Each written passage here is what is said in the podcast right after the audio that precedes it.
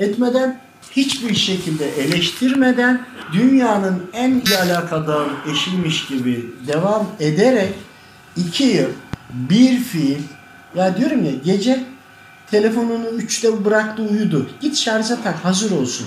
Elbisesi hazır olsun, her şey hazır olsun. Nereye gitti, neye geldi gibi değil. Hiçbir sıfır beklentiyle devam et ama sürekli hakkım helal olsun de. Helal olsun diyorsun ya. İki gün sonra biri aklına gelir. On gün sonra başka birileri aklına gelir. Başlarsın onları da affetmeye. Sonra üç ay sonra bir daha aklına gelir. Affedemediysen tekrar gelir o tamam mı? Şimdi sonra sonra sonra ruhun olmaya başlar. İmanın olgunlaşmaya başlar. Olgunlaştıkça, olgunlaştıkça hem şu ana kadar yaptıklarına kefaret olur. Sen hakkını helal ediyorsun ama onları senden alacaklarını helal ediyorsun. Ya senin vereceklerin?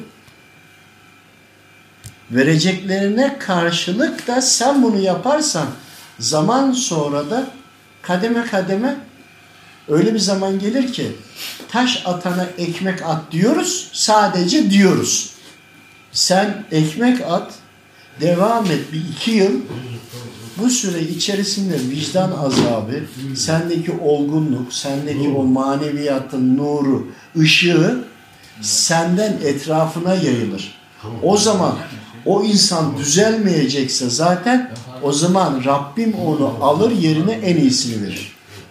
Anladın mı? Ama onu hak edecek kul ol.